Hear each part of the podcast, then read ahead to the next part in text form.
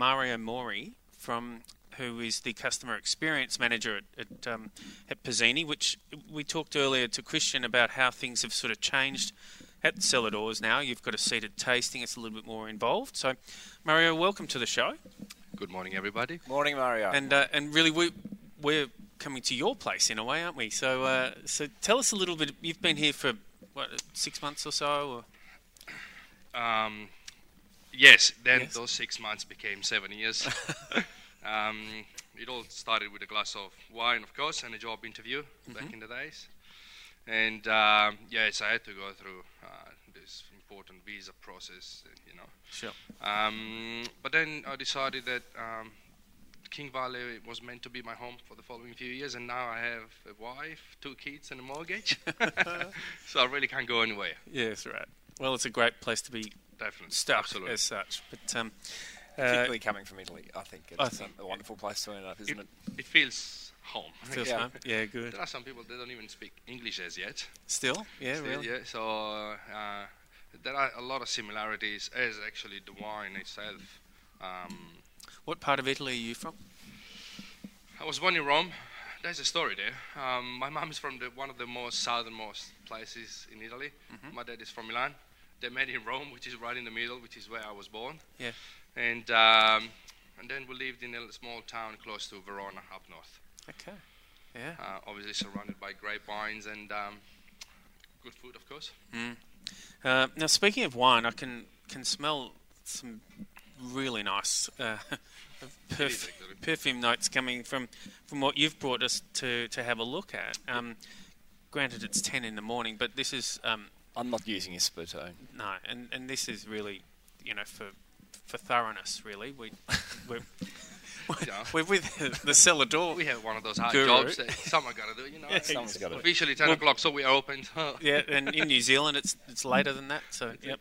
Uh, so tell us what what you've what you've brought along and, and why, and um, Um, I decided that it was a good day today uh, to let you enjoy our Coronamento. It's actually the name of the wine. It's a it's a wine made with a grape called Nebbiolo. Uh, Nebbiolo is known in the wine industry as the king of the grapes. So I thought, um, well, you came and visited King Valley, was worth for you to try the king of the grapes. okay. And so this big boy here, um, it actually, I think, represents probably one of the best examples of the grape that I've tried since you know I moved to Australia. And the grape itself, it's a fairly uh, tough grape to grow. Um, it's very fussy. Winemakers um, have a challenge here. Um, but then when the grape grows in the right um, uh, you know, soil and conditions, and it's handled most importantly by uh, the right winemaker, then the outcome is just um, outstanding. Um, It's just um, it's got an amazing nose, and it there's a savouriness about totally. this, isn't it? Yeah. Well, it's known for being um, well. The vintage that we're trying is 2003, so it's got some Wow, years on yeah. its shoulders. So it's So that's 18 years. pretty much Yeah. yeah, thereabouts, and it's still in a great shape. Um, so I was saying those powerful aromas that we're all picking up. It's definitely due to the age and you know the evolution that the wine went through the years. Wow.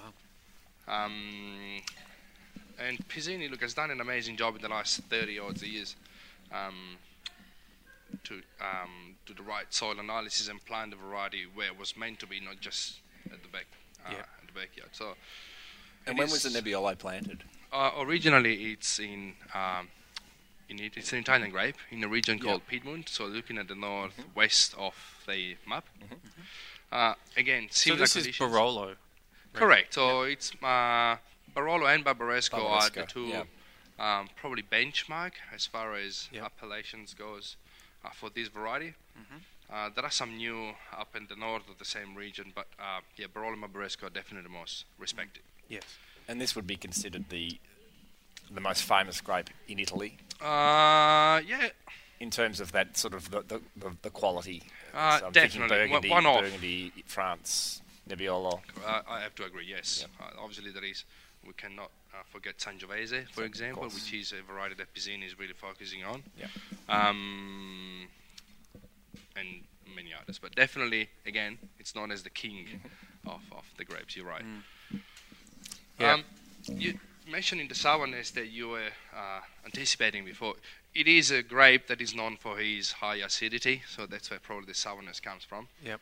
Along with very fine and delicate tannins, which are the two reasons why this variety can age really, really, really well, and that's Yep. the proof. Yeah, well, 18 years. I mean, th- that's just Absolutely. looking amazing. It is looking amazing. It looks Totally. amazing and tastes amazing. So, so if we, when people come up here, um, you you have some different tasting experiences, I guess. So, what what are we looking at if we want to include this wine? Um, obviously, not probably with that much age, but but this is the you know the the higher level of the, the wines that you do here. Correct. Um, on a regular basis, we have several experiences. Some of them takes place in. Um, we just renovated a Tobacco kiln just on the uh, the winery here, and um, so apart from those experiences, what you can find every day here are mainly two experiences, um, and this is falling onto what we call the special and rare experience, which uh, gives customers and guests to uh, the, the opportunity to try rare things like these Yeah. um, this gem over here. Um, obviously, all the Sangioveses, Rieslings, and so on, Pinot Grigios, and And, other. and so there's a there's a cost for tasting, um, which most wineries are putting in place now, but you, you get a really thorough experience. So Correct. Um, so um, we have moved from a tasting just in front of the counter, as Mm-hmm. probably everybody's used to, uh, standing, talking, um, to a more of a restaurant setup where you are assigned to a table. Uh, you are even at Pizzini given some, you know, grissini, olives, something that um, enhance the uh, Mm. wine tasting itself.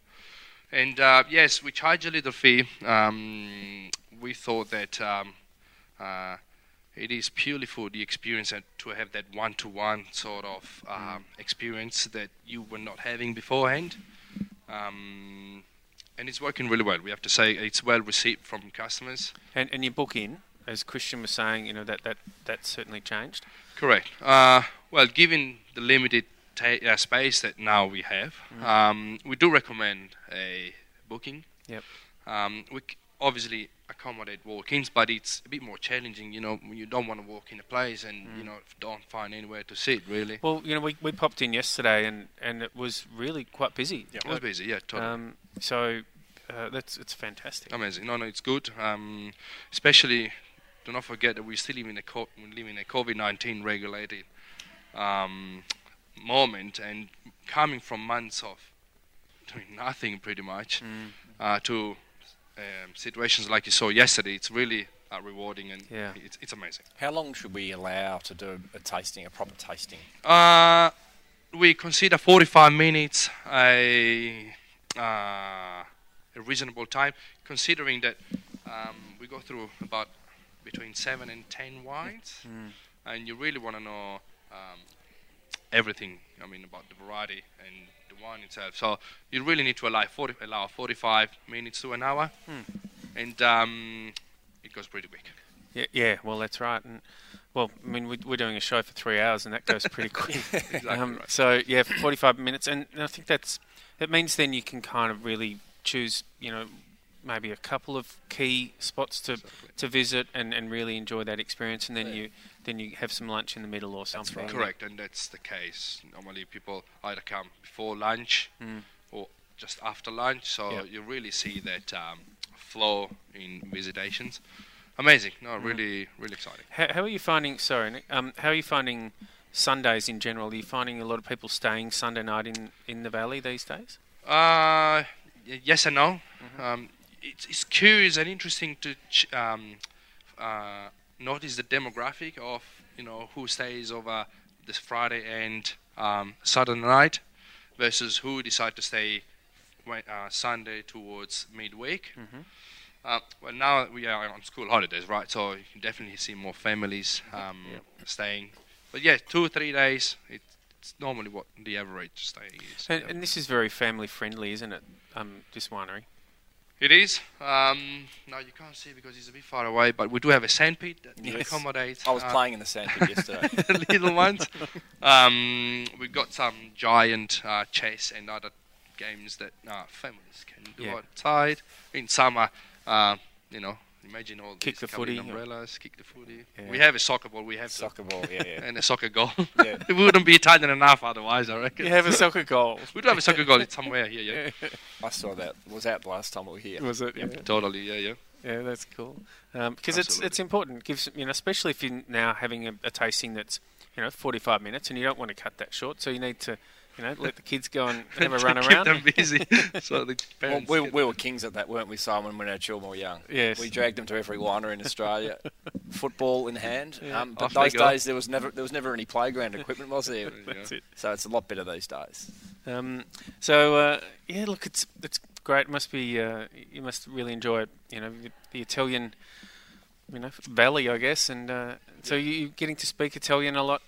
yeah, definitely. Yeah. And look, we, you have talked with Fred before. And, Yeah, I um, was, I was listening to you and Fred um, bartering on, bantering on. Yeah. so for him, it's actually a good, um, a good thing to do. You know, most, you know, he's been living here for Mm. probably, I mean, his entire life, and probably he's lost some of his Yeah. Italian. So for him, it's a good thing to come here and you know speak So Italian. Italian would be your first language. It does, it so, is, yeah. so do you find yourself when you are in presence of, of someone who is also, you know, an Italian speaker first, do you find it's sort of easier to slip into that than to speak in English, or how do you find that? Uh, it's, it's an awesome question, and I was actually talking about this with my partner yesterday. Um, you get to a point where um, you're talking to someone and you don't you don't realize what language you're talking. oh, really?